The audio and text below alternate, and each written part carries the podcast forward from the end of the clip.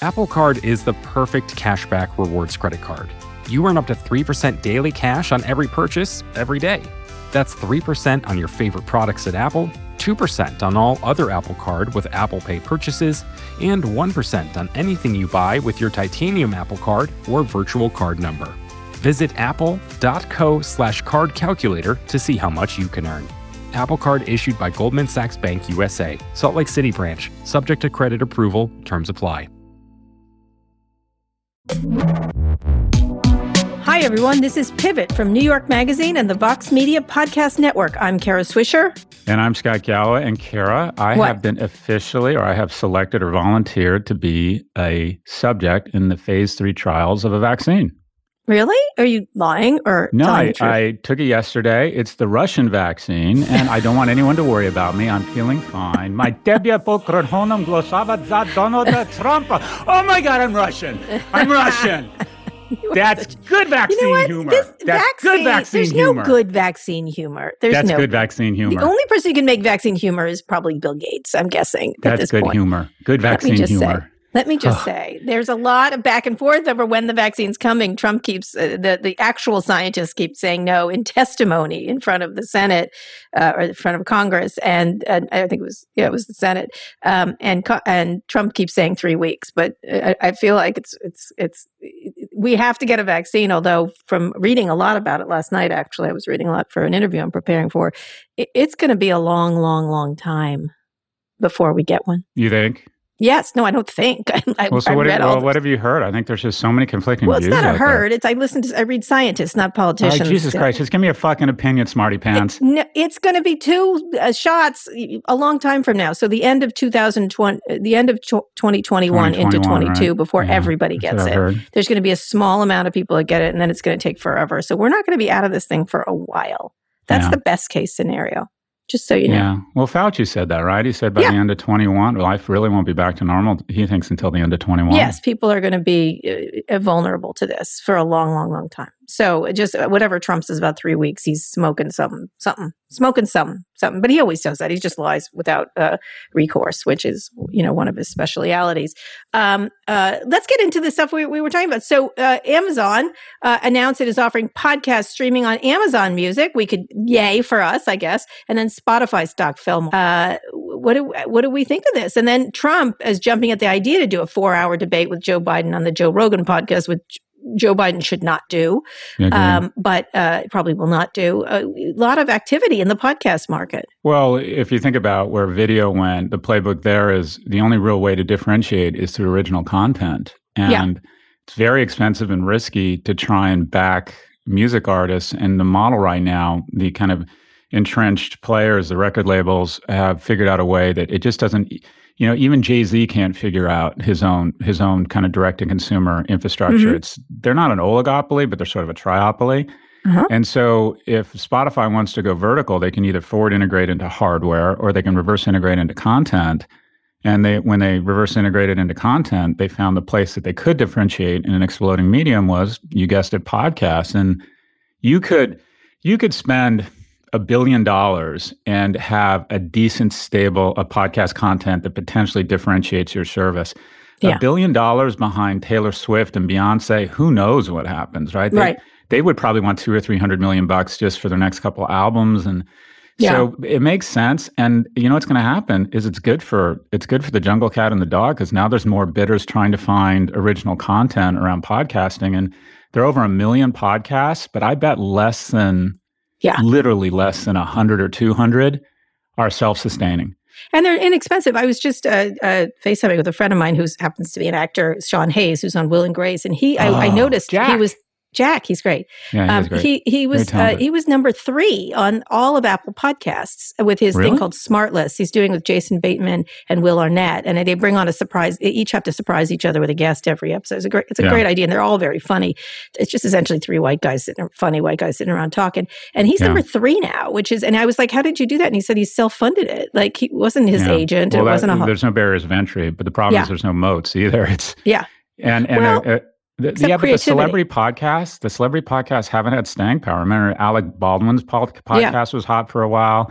It's a very difficult medium. I mean, to sustain, really that's what I was telling him. That have sustained. I said you're a lazy celebrity. You probably can't sustain it. But in any case, it's an interesting time, and it's an interesting time for podcasting. Do you think Joe Biden should go on Joe Rogan's show? The Joe should go on the Joe show.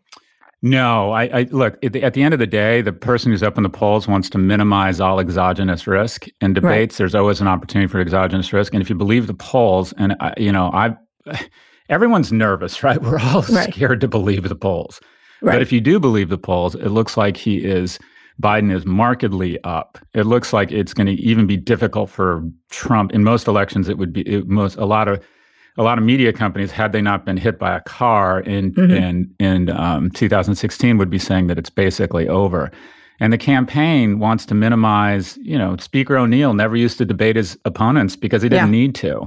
And right now, I personally, I just don't think Biden should debate him. I think there's less opportunity for a gotcha moment when they're not standing next to each other. Yep. Or sitting next to each other. Yeah, and Joe Rogan will gotcha him because he's, of course, back in Trump. And I think Joe would actually try to be even-handed because it would be a big moment of credibility for him. I actually think he would do a good job. I think he's an interesting guy with a different viewpoint, although I know you're not a big fan. I don't like all his conspiracy theories. I think he would do a good job. But yeah, I think if I'm advising the Biden campaign, and by the way, I think Obama and the Clintons got together and said, okay, playtime's over, Joe. Here is who is advising you. I think he is getting very smart advice. Yeah. I think they'd say, all right, come up with excuses, but we're just not going to debate this guy. Unless we go below 4 or 5 points margin, there's no reason to debate him. Just say no. Yeah. And then lastly, what do you think? Banter. I think he shouldn't do it. It's like, it's perfect for Trump to wander around and talk. It's a perfect Trump and start format. Lying. Yeah, he loves to the other day, he was just going on and on and on, lying. And you can't stop the lies, right? You can't do the lie checks. And it would be Joe Biden checking lies, and it would be exhausting. Yeah.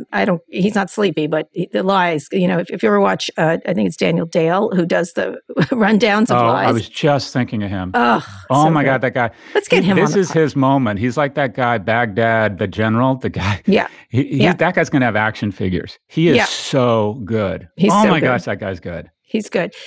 So Republican senators led by Marco Rubio are asking Trump to reject the TikTok deal, or I wrote about it this week. I'm on the same side as Josh Hawley and Marco Rubio, oddly enough. What do you think about that, very briefly? I mean, it's essentially a glorified vendor deal from what a lot of us can tell, but it's not clear what's going on and whether it was just a lot of noise from Trump. It feels like it. Basically, every Republican president or Republican senator that wakes up in the morning and looks in the mirror and says, "Hello, Mr. President," including Marco Rubio, who Florida citizens have been funding an extended and failed presidential win. I think literally every moment of every day, Senator Rubio is trying to figure out what gets him a bigger turnout in Des Moines. I think that is all he does. And what you're going to see, especially if the margin in the polls between Biden and Trump remains at 8 points, all of a sudden, Republicans are going to find something they haven't come across in about 4 years. They're going to find their testicles. And you're already seeing it. You're already seeing them starting to say, okay, I'm not on board with this. All of a sudden, they're finding their backbone. Yeah. And if in 2 weeks, Biden is still up by 8 points, you're going to see all of a sudden a lot of leadership from Republican senators saying, I disagree with the president. Yeah. And this is just the latest example. And they're right. The CFIUS review, if CFIUS has any integrity, it just doesn't make any sense. Well, the national security, the cyber security agency has to sign off on it, really. And if they say no and then they approve it anyway, which they apparently can do, which is, I don't hate to use that term with this administration, it'd be something. I can't even tell what it is, but Oracle's not the owner, and the Chinese get to keep the company. That's kind of what's happening here. It's a follow-on financing. Yeah, as we said, That's all it is. We're going to go on to big stories. The Apple Rundle has arrived, and their new fitness service is giving Peloton a run for its money. I just want to point out, Scott, when I'm giving you your due about Apple's stock being up some 40%, you said it would be, even though, as you noted, revenue hadn't necessarily changed that much. At Apple's annual event this week, the company announced their new subscription program, Apple One, The service will include Apple Arcade, Apple Plus, TV Plus, iCloud, Apple Music, and other services starting at $14.95 a month. Plus, they introduced their new Apple Fitness Plus, which will function much like Peloton, streaming recorded classes by top fitness trainers. The move has been rumored since August, and Andrew Ross Sorkin and I talked about it while Scott was out. But the dog is the Rundle expert. Scott, in December of 19, he predicted the Apple stock would be up on a move on the Rundle. Boom, I guess. Is that how I say it? Boom. You can do it. Go ahead. Go ahead. Do the boom.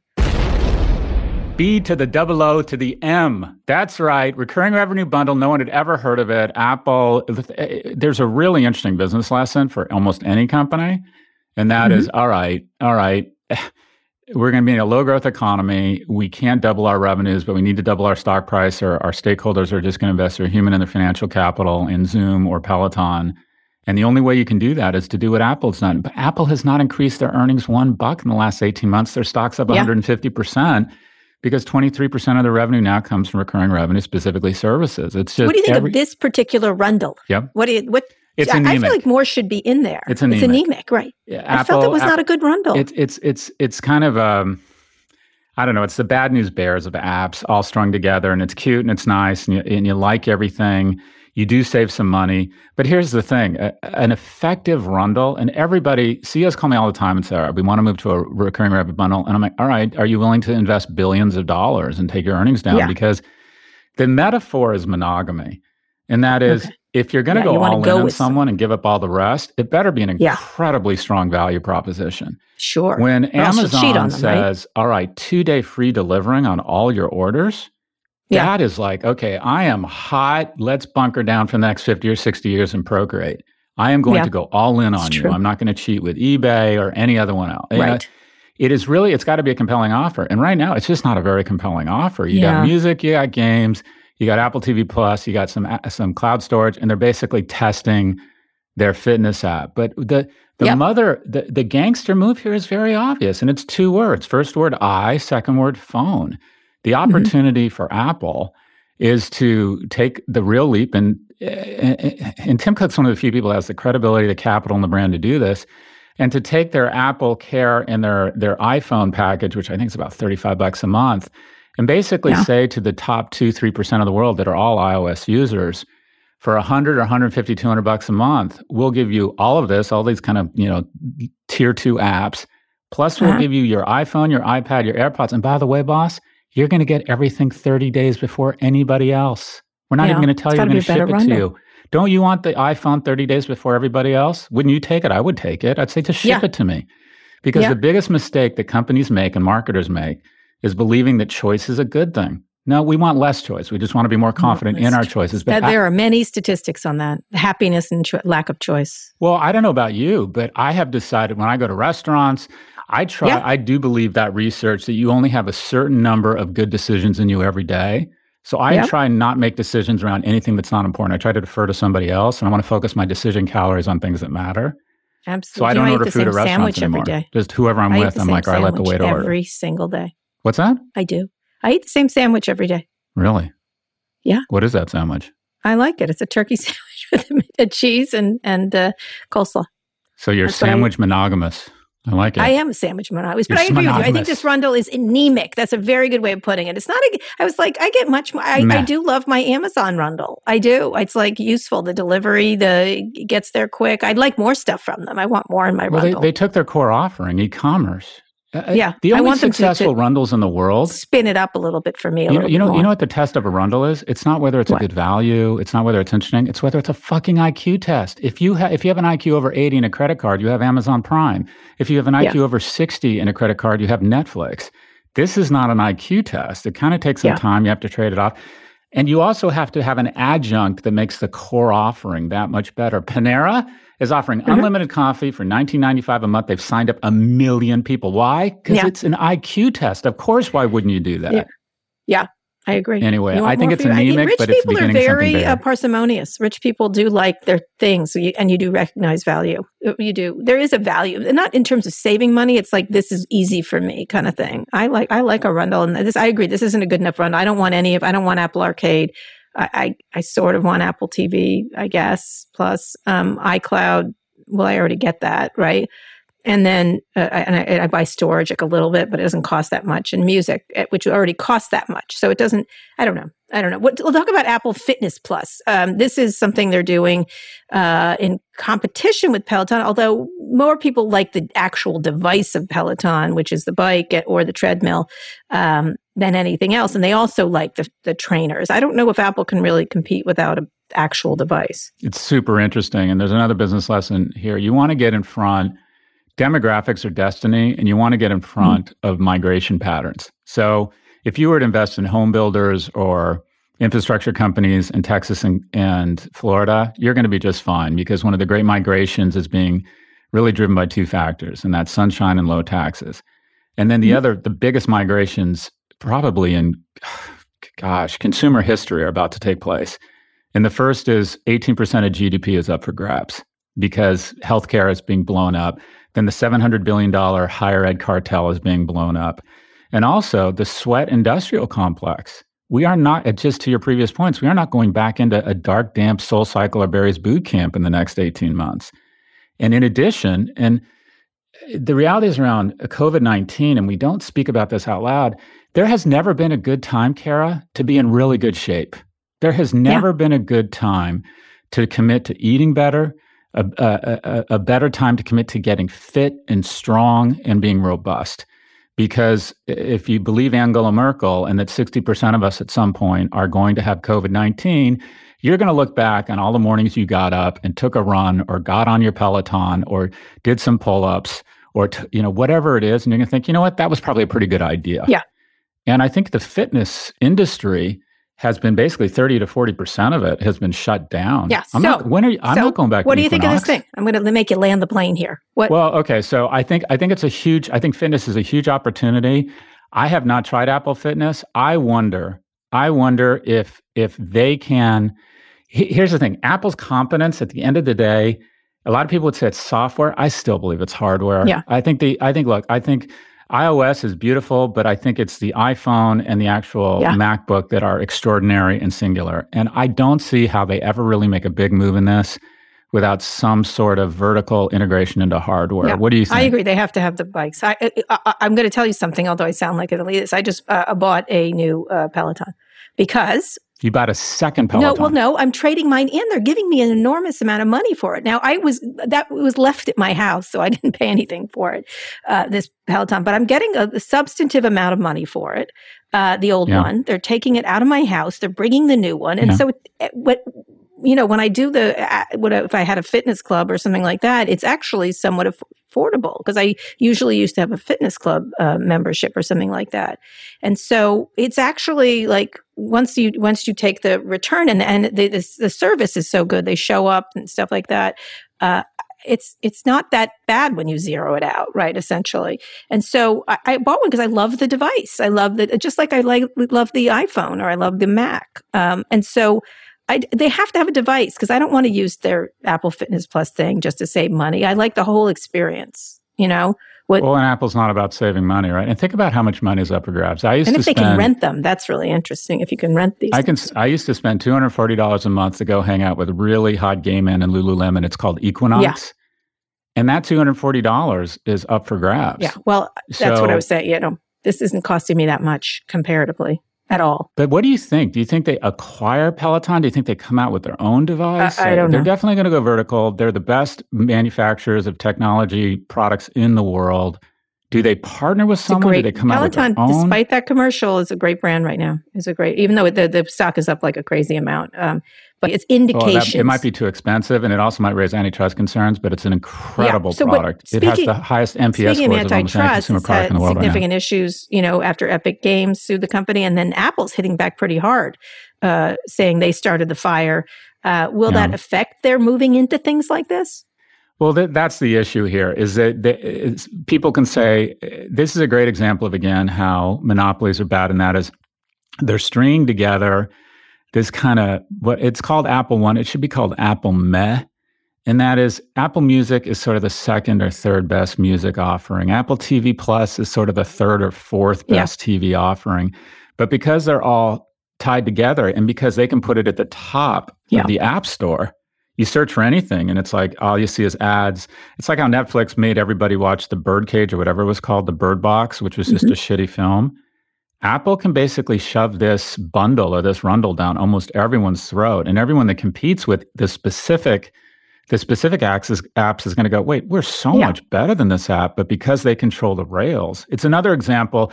It'll be used as Exhibit 38B in the antitrust case against Apple, or even not antitrust, but the case that says that the App Store needs to be regulated. It really is an example of how, you know, it was pretty quick. Yeah, but it's I mean, it's dramatically up. It's up again, but it went down Peloton's when Apple announces. I didn't even think about downloading. I like on the Amazon the product I have, and it would have to be substantively better. It would have to integrate into my device. Really compelling. Yeah, and Peloton has an app or a program, a fitness program, distinct of the device. It's about 10% of the revenue, and it's growing fast. It feels like they are really coming into each other's swim lane. It's going to be very interesting to see what happens in what I call the sweat industrial complex. But who do you bet for on this one? Who do you bet for in this particular fight? Well, I think the answer is yes. I think it's great to be a monopoly, and it's great to be the key innovator with the winds of COVID behind you. I don't think it's either or. I think Peloton and Apple are both. So they're like the Netflix of fitness. Do really well, but at the same time, you know who gets hurt? Who gets really hurt? Okay, so this is so indicative of our economy. There's one innovator that makes billions of dollars, and we think it's an innovation economy. Okay, that's one. It's Peloton. But think about all the companies that are going to go out of business. SoulCycle, a great company, is going to go out of business. Equinox, a great company, is going to go out of business. All owned by the same guy. The guy related. Yeah, related. But even I got a look and a chance to invest in CrossFit. I do CrossFit. You know, CrossFit, I still think they carve out a niche, but all these great small... Yeah. What happens to Orange Theory, another fantastic company located here in Boca Raton? So yeah, they're open. Yeah, that's got to be. I think the revenues are probably 20 or 30% down. I won't go in there. You wouldn't go into an Orange Theory? I did. I used to use it quite a bit. I liked it. It was a kind of, I liked the workout, and I did it like twice a week because I thought it was kind of fun. Like, right, it was just gave some variance. Once or twice a week, I won't go in there. It feels like I'm the same way. I won't go into a room where people are working out. Feels like there's just too much. There's too much exhale. Yeah. Once the vaccine, I'll go back or things like that. I like Rumble. There were a whole bunch of them. I tried different ones out. Like there was sort of like going out to like fast fashion stores. You know what I mean? Like or something like that. But not now. They all are. You know what was the most humiliating thing about CrossFit the last time I was there before COVID broke out? It's all you all compete against the clock. You have to conduct a certain amount of rounds against the clock, and everyone gets done. It's basically a bunch of lesbian firefighters and 25-year-old male bartenders on human growth hormone. It's some of the like most strongest, inspiring people in the world, and me. And you know what they started doing? Right. Literally. So everyone would finish and start fist bumping, and I'd be over there flopping on the ground trying to do my burpees. And Kara, I'm not joking, they would surround me and start clapping and saying shit like, "It's so go loser," and they would go. They would surround me and they'd say shit like, "It's so great you're here." And I'd be like, "Fuck you, get away from me." It was so humiliating. You never mess with a lesbian firefighter. Like, "It's so great you're here. It's so great you're here." Yeah, fuck you. Well, you're the sad little. I'm that guy. One in the corner. I'm that guy. Like, it's so cute. Isn't he cute doing his burpees? Come on, Scotty, you can make it to the finish line. Oh, trying to get my AMRAP. Scotty, good try. Now I work out outside. Good try, which is wonderful. Scotty. I'm going to call you Scotty from now on. I know. Listen, we're going to take a quick break, Scotty. We'll be back to talk about celebrities freezing out Instagram and a listener mail question. Nostrovia, turn Russian. Nostrovia, Dostoevsky. Oh, God. Okay. Putin, come and get him. Come and get him. Apple Card is the perfect cashback rewards credit card. You earn up to 3% daily cash on every purchase every day. That's 3% on your favorite products at Apple, 2% on all other Apple Card with Apple Pay purchases, and 1% on anything you buy with your titanium Apple Card or virtual card number. Visit apple.co/card calculator to see how much you can earn. Apple Card issued by Goldman Sachs Bank USA, Salt Lake City Branch, subject to credit approval, terms apply.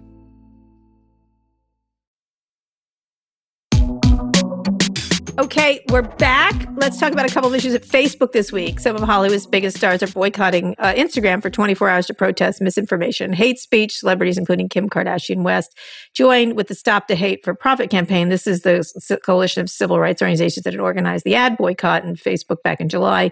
Earlier this week, a whistleblower, former employee at Facebook, said executives the company ignored or were slow to address issues around international governments using the platform to spread misinformation. It was a devastating essay that she wrote on media. Meanwhile, the Wall Street Journal is reporting that the Federal Trade Commission is gearing up for an antitrust law by the end of the year. Also today, there's more sort of evidence of them not being able to control this platform. In this case, a message that's been going around that's been shared a lot, saying for people to attack BLM and Antifa people to get ready for attacks and stuff like that, which has been shared more than most things by President Trump. And so it continues, this continuing. Now, the celebrities got made fun of for doing this. And of course, this group, Stop Hate for Profit, has been effective with the ads, although who knows if it has a real impact. But what do you think? People made fun of celebrities for, oh my God, 24 hours, you're killing us kind of thing. What are your thoughts on this? Continues, that was my point. I think it's performative and totally ineffective. It's just sort of, oh, that'll show them you're taking 24 hours off of Instagram. I mean, yeah. Come on. I don't know. Fine. Look, they have voices. They're important voices. I think their heart's in the right place. I don't see any real downside here, but in terms of actual effect, and the advertiser boycott, look, it's at the end of the day, what they should do is testify in front of Congress. What they should do is host fundraisers for senators who are willing to do the hard work and advance antitrust. But the notion that anyone gives a shit that Khloe Kardashian is taking 24 minutes off of Instagram in protest, it just... Well, who cares? I agree with you. It's easy to dunk on these people, but this is the continuing, like eventually you think this has any impact on regular people not using it or what, like, ew, it's just these little signals. Like, no. What would Stop Hate for Profit do? I mean, they tried the ad. What do you do? You've talked about jail. You hold them liable. Look, one of the reasons we keep having these too big to fail and financial crises is no one was arrested from the financial crisis. The algebra of disincentive, you know where the algebra of disincentive has worked really well? Is around Varsity Blues. I would bet if either of us got a call when our kid was trying to get into college and said, hey, for $250,000, I can get your kid into UCLA, a big upgrade from where they're going now, USC, we would say no thank you and hang up the phone because we have seen Aunt Becky do a perp walk. We've seen Felicity Huffman do a perp walk. We did that. The algebra incentive is also simple. Because probability it's wrong, of getting Scott, caught. Because it's wrong. It's also because it's wrong. I don't even need to see a perp walk. But go ahead. Okay, but you have clearly higher ethical standards than the rest of us. But anyways, just obviously, in case for the rest of us, the algebra of disincentive is the likelihood or the probability of getting caught times the punishment has to be greater than the expected upside. And again, that algebra. It's working with Varsity Blues and paying someone to have paying someone to take your kid's SAT. That works. That's government working. Where the algebra of disincentive is turned into the algebra of incentive is around big tech and also, quite frankly, financial institutions that absolutely have really kind of didn't pay any sort of price. No financial executive went to prison in the meltdown of 2008. Anyway, my point is. Yeah, all this stuff is just—it's almost—it's almost good for Facebook because it gives people the illusion that they're being punished or something is happening. The FTC is no longer a regulatory body; it's the cheapest insurance company in the world that says for 1% of your market cap will indemnify you against future legal action against anything you've done. So, look, the algebra of disincentive needs to be revisited. I think there needs to be huge fines. Or a perp walk across big tech. I think it's getting that serious. What do you think? Interesting. And what would be the perp walk for? Oh, I don't know. Inciting genocide, perjury, multiple instances of perjury, fraud. It feels a lot like Trump in a lot of ways because he just keeps violating the law. Although is he violating the law? He's lawless, and then there's no way to enforce it. It feels like you're sort of a sheriff in a small town, a western town, and you can't do anything about, you know, the villain that enters town and is breaking up the saloon and everything else. It's like, what is the actual? That's the thing is, how do you actually get them doing that perp walk? Well, here's the thing. What Stalin said about when death is a tragedy, millions of deaths are a statistic. I think these individuals have learned that. I think Facebook would be in more trouble if it had done kind of one or two bad things versus 200, because you start focusing in on. I think if incompetence.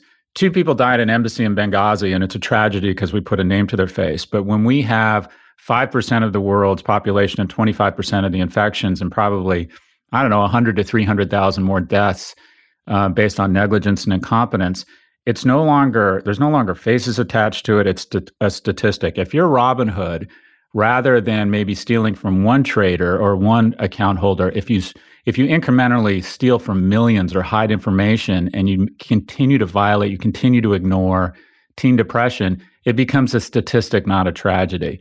And so the key around breaking the law or acting unethically is to do it thousands or millions of times in a small incremental way.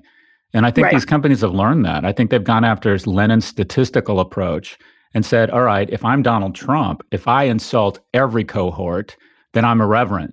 But if he were just to mock disabled people, he'd be in trouble. But no, I'm going to mock women. I'm going to mock people of color.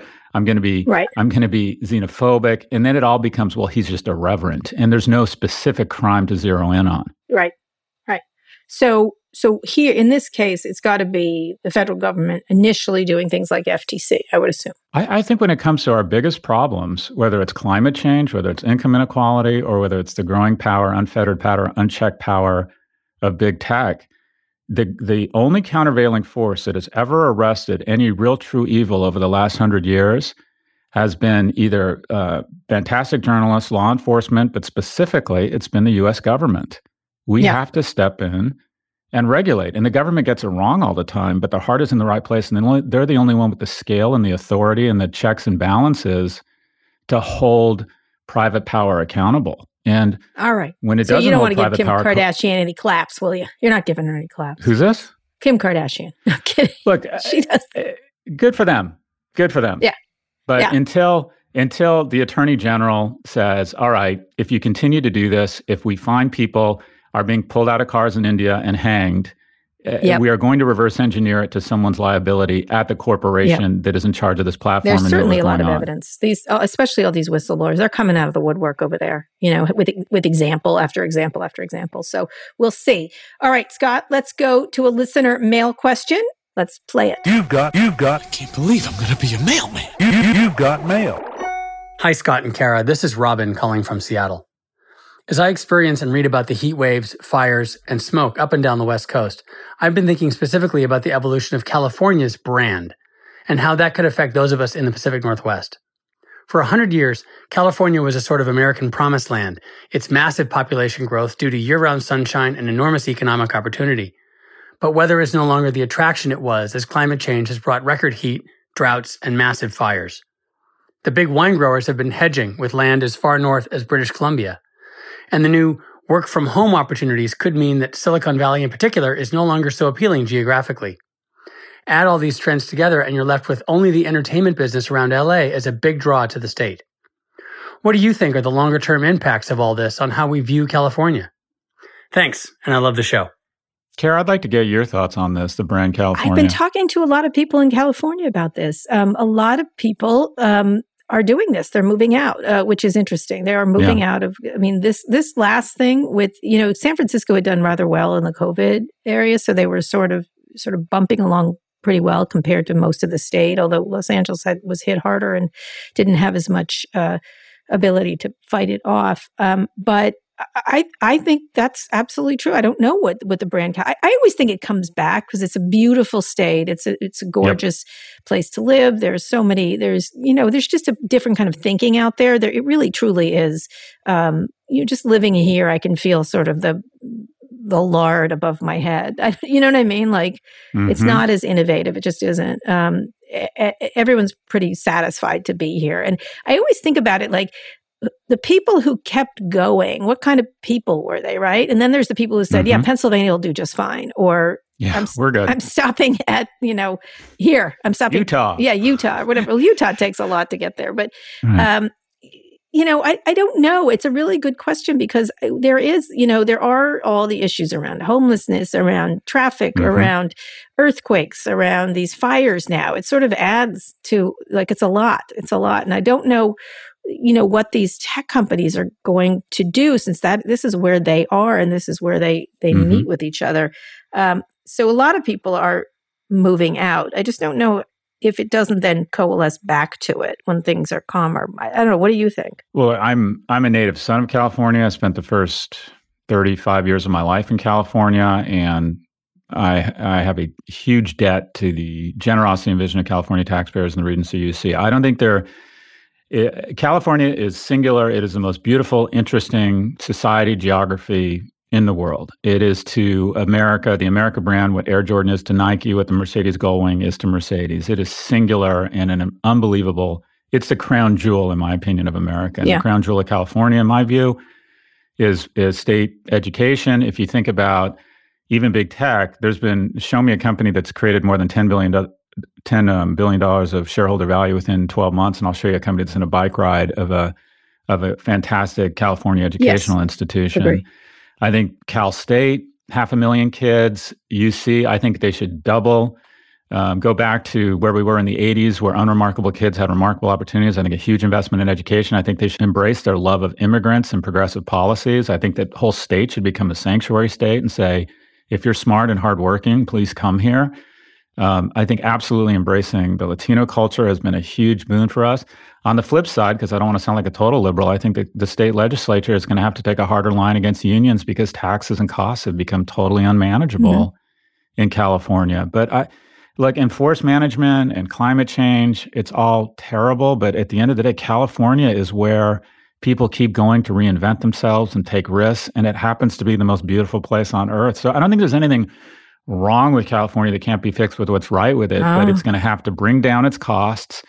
But I'd say embrace your progressiveness, embrace your embrace of immigrants, and embrace state-funded education. I think California, you know, California will have ups and downs as long as they have that desert, that ocean, the Hollywood Bowl. That it's just an extraordinary state. There's very few people that drive from San Diego to Orange County, to Laguna, to Los Angeles, to Zuma, to Santa Barbara, to San Luis Obispo, to San Francisco, to Carmel, and think, you know what? I wouldn't mind living here. No. This is just, it's extraordinary. Should we do Highway 1? Like a Corvette?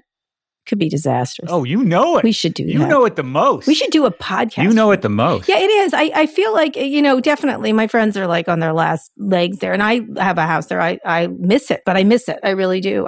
Despite all the issues, I think it's really hard it has a draw that's very hard to explain. And it's because it's so like, it's got a lot of possible, but there's definitely like, you're definitely like, good God, this is too much. This is one too many. You know, we'll see. A lot of people were like today, there was a lot of postings, you know, of those sort of apocalyptic Blade Runner photos in San Francisco, for example. I'm just focused on that because I live there. I've lived there. I live in DC now. But, you know, you see those photos. And then today there were all these beautiful blue sky photos. And everyone was like, last week, this week. And, you know, they were happy. They were sort of had forgotten that, which is interesting. And there is a really strong ability to slough things off. I think it's a question of whether tech companies having people, just specifically tech companies, having people in the same place, despite this being a digital industry and everyone talking about work from home, et cetera, et cetera, et cetera. There is a thing about analog proximity that makes an exciting 100%. Culture. So, and what you said before, the people who kept going, there's a reason that venture capital, the people who venture, are in on the way. It's in our DNA. You take the biggest risk takers in the world, left Europe, got on a barf barge called a boat for 9 weeks, got to the US, and then the ones that said, I'm willing to take more risk, kept heading west. And I'm not only willing to take more risk, I'm ridiculously fucking hardy. I can survive snakes and scurvy and, well, they didn't have scurvy, whatever was killing them. Scurvy. And then... and I could get past the Rockies in a fucking wagon. I mean, the DNA of the people who ended up in California is pretty awesome DNA. Or I am going to risk my life and figure out a way to immigrate here because I want to work hard and I want to make money and send it home. It's like got DNA of risk taking, creativity, concern for family, wanting a better life. It's just all of that. It is more creative. Oh my gosh, you're literally mating, like, I don't know, the two hottest, smartest people in the world. It's like, it's literally California is the army of offspring of Gisele and Tom Brady, and then throw in Madeleine Albright for like empathy and IQ or something. Yeah. It's just, it's got the best DNA in the world. Right, how does California not survive? Questioner. Sorry. We are pro California. We think we can't fix what is right with Cal. You use that, it's like an old, what's right with America, what's wrong. There's nothing wrong with California that can't be fixed with what's right with California. Yeah. All right. What state decided to had an elected official? Yeah. An elected official who decided on the steps of City Hall to break the law and marry Kara Swisher and her first wife. What other state would do that? No. What other state would say, Kara, we are not going to deny you the same pain and suffering as the rest of us. No, we are not going to. We are not going to deny you the bullshit. And this construct invented by a bunch of dudes who didn't want. I'm getting married again. Anyways, don't get me started on marriage. I'm getting married again really soon. Yeah, you'll hear about it. I know you are. I'm doing the mini wedding. I'll hear about it. I'm doing a mini wedding, and then the big one you'll get invited to. But we're doing a mini wedding because we have to. That was the most backhanded insult I've ever had. I can't. It's just my family. You're on the mass one. You're on the big one. You're on the big. Oh wait, I get to miss the Zoom call with you and a bunch of dogs and your kids and their curling irons and their hot girlfriends. I don't get invited to that. Let me just tell you, there'll be no Zooming in this wedding. There'll be no Zooming. Yeah. There'll be no Zoom wedding for Kara Swisher. Thank you very much. Hey, I've had the Russian vaccine. I'm safe. Listen to me. You'll come to the good wedding, the one with the dancing. Okay, I'll bring vodka. All right. Oh God, I'm rethinking my invitation. You have to not embarrass me. Do you understand? You and that's my mother. My role. We're going to put you and my mother at a table. That's what's going to happen. And then you virtue signal by just being horrified at me. You're horrified. I'm going to have a table of troublemakers, and you and my mother will be the main lucky people together. Lucky's a little fashion plate. Yeah, me and whatever. Lucky will hit the dance floor. Yeah, class up the joint a little bit. All right, Scott, one more quick break. We'll be back. And Dr. Swisher will give me a hard time. He's become like my new dad. I know. He emails me when he thinks I'm out of line. I know that. I love it. My brother's the best. It's hilarious. He's in California, speaking of which. All right, Scott, one more quick break. We'll be back for predictions.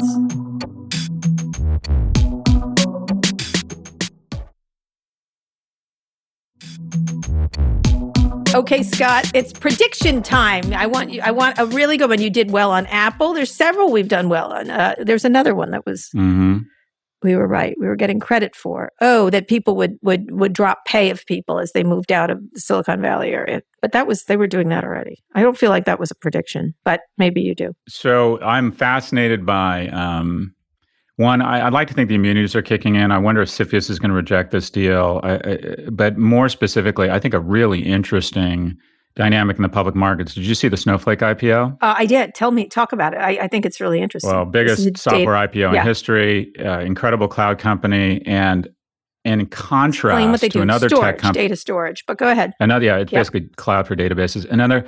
Another company that's trying to go public and take advantage of this froth around tech is Palantir. Yeah. And it'll be very interesting if the markets, how much sanity has crept into the markets, because everything that Snowflake is, 3,400 clients growing 150% a year, incredible path to profitability, great logo or client renewal, great dollar renewal, which are really the two things any business needs to look at, logo renewal and dollar renewal.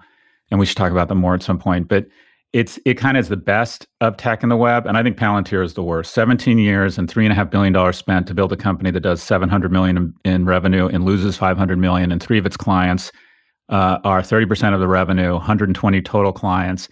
If you think of it, Snowflake is like Google. You can start small, see if it works, ramp up your spending, whereas Palantir is like a big ad agency that says you need $3 or $5 million just to get started, and it takes a ton of time. It's really more of a services company. It's more like an Accenture. And if you look at the private markets, I'm fascinated with these secondary exchanges, and I went on to figure out if I could buy some Palantir shares, how much it would be. It's trading at 15 to 20 billion, and most recently they're making signals that they're going to value it at 10 billion. So Palantir now has negative momentum. And then the really, really scary thing here, Kara, that no one's talking about but you and me. So Facebook arguably is a global operating system for the consumer world, ex-China. And the second most influential person in what has been the most damaging organization of the last 50 years is Peter Thiel. And Peter Thiel is the founder of Palantir and is also proposing series or class F shares such that they control, or he controls, along with the other co-founder, Palantir. And their stated mission is to be the operating system of government. So let me ask our consumers and our citizens and our senators and investors, do you think it's a good idea to have Peter Thiel as the the second most important person at the operating system for consumer world, who wants to be the controlling shareholder for an operating system that figures out the algorithms behind camera surveillance and who gets targeted for FBI scrutiny? It's sort of, it's either like, okay, heads he wins, tails we lose. It's this company financially is a fucking disaster. They're trying to create distraction by being all secretive and spy versus spy. And we are not like Silicon Valley. Yeah, you're not like Silicon Valley. You haven't learned how to be profitable. And we have Peter Thiel is going to be who wants to be the controlling shareholder and most influential person in Facebook and now the operating system for surveillance. What could go wrong, Kara? What could go wrong? So my prediction is the markets. I think the markets get it right, similar to the fire door that got slammed shut on WeWork. I think the fire door is going to slam shut again on Palantir. It is a shitty business. I mean, a shitty, concentrated, service-like business that does not have the metrics of a SaaS company, and it's going to be controlled by an individual who has arguably been the invisible hand behind Facebook. He's been the only one that hasn't left the board, and now he wants to be the controlling shareholder behind the operating system for our government. Yes, he does. Talk very quickly about that, because we only have a little bit of time. But of the economics of this, you focused in on that this is sort of everyone will not be able to read and understand how it doesn't make money.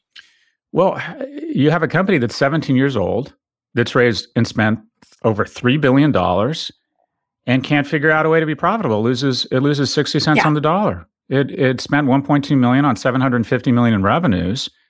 And it's average, it's got 120 clients. It's got terrible renewal rates. So, and also, I think it's some very bright people there. I think some incredibly bright people, specifically every kid you know that got to level 20 in Dungeons and Dragons is working there now. It's just, it's incredibly, I think it's got a strong culture. I think they do good work.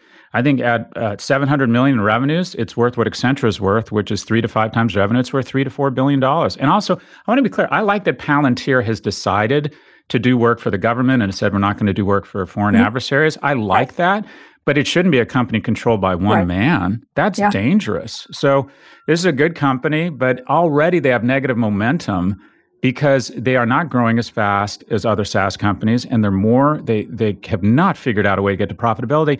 And then we have a CEO who claims to be a socialist who's paying himself $15 million a year. Like I said, this company is the Rudy Giuliani of tech, and I think the firewall has been triggered. I think Snowflake is an example of an incredible SaaS company, 3,400 clients, an ability to start up with a low investment, incredibly scalable, built on better technology. Palantir is built on old technology, which quite frankly has a lot of critics, and they won't release the renewal rates and their dollar renewal because they're shitty. A lot of people try the product and don't like it. So Palantir or the stock? That's the correct question. It's going to be an interesting test. If Palantir gets out and Robinhood traders just go, oh, it's Palantir, it's got that weirdo Peter Thiel, who's also a crazy genius in terms of investor, and it gets bid up by kids in their basement, I think that's going to be another signal that we are in for a massive, scary correction. If the markets do what they're supposed to do, I think the markets are going to get a taste of this thing and throw up all over the table and say, no, not here. So it is an interesting test whether the halo of Snowflake pulls Palantir up in its wake. It's supposed to do a direct listing anytime. It's supposed to do a direct listing, I think, in the next 30 days. They should get it out before the election, because then suddenly he's less powerful. Well, that's from a finance. Again, you should be a journalist. That's the right question. That's the right question. And that is the key to being the biggest asset here is Peter Thiel and his relationships with the administration. And the biggest risk is Peter Thiel and his relationship with the administration. Because do you think a Democratic administration is going to want to cozy up to Peter Thiel? So I think this guy has crossed the line of an effective oligarch that is now so close, and his proximity to Trump has infected him. And I think if a Democrat, Jack Dorsey and Peter Thiel have more of their economic wealth on the line other than Donald Trump, are more invested in Donald Trump and Mark Zuckerberg, more invested in Donald Trump's reelection than any individual. That's the real prediction that I just dragged out of you. All those companies. We will talk about it our next show. There you go. This idea of who's in trouble. What do you think? What do you think happens with Palantir? Do you think it gets out? What do you think happens? I go to the economics, Scott. I think it really is troubling that it can't make money. But that doesn't mean it won't. It doesn't mean that it shouldn't. It's just that others are doing rather well in an area. So I think they do a lot of hand waving around their secretiveness and this and their CIA background and their magic Peter Thiel sauce. You know what I mean? I think they do. There's a lot of hand waving going on. And by the way, Peter Thiel has had a lot of failures too. Right? He's done very well. Like, let's be clear. He's a brilliant guy. I don't agree with him on a lot of things, but he's a brilliant guy. But there's a lot of hand waving going on at this company. And so it doesn't mean they don't have products that are worthy. But like, if you can't figure out a way to make money after all this time, when all the wind is at your back, including support of this Trump administration, I don't know what. That's how I feel. Thank you. Well said. Well said, Kara. Thank you. Today's episode was produced by Rebecca Sinanis. Our sound engineer is Fernando Finite. Erica Anderson is our executive producer. Special thanks to Drew Burrows. If you like what you heard, please download, subscribe, wherever you listen to your podcast. Oh my God, Kara, it's happening. It's happening.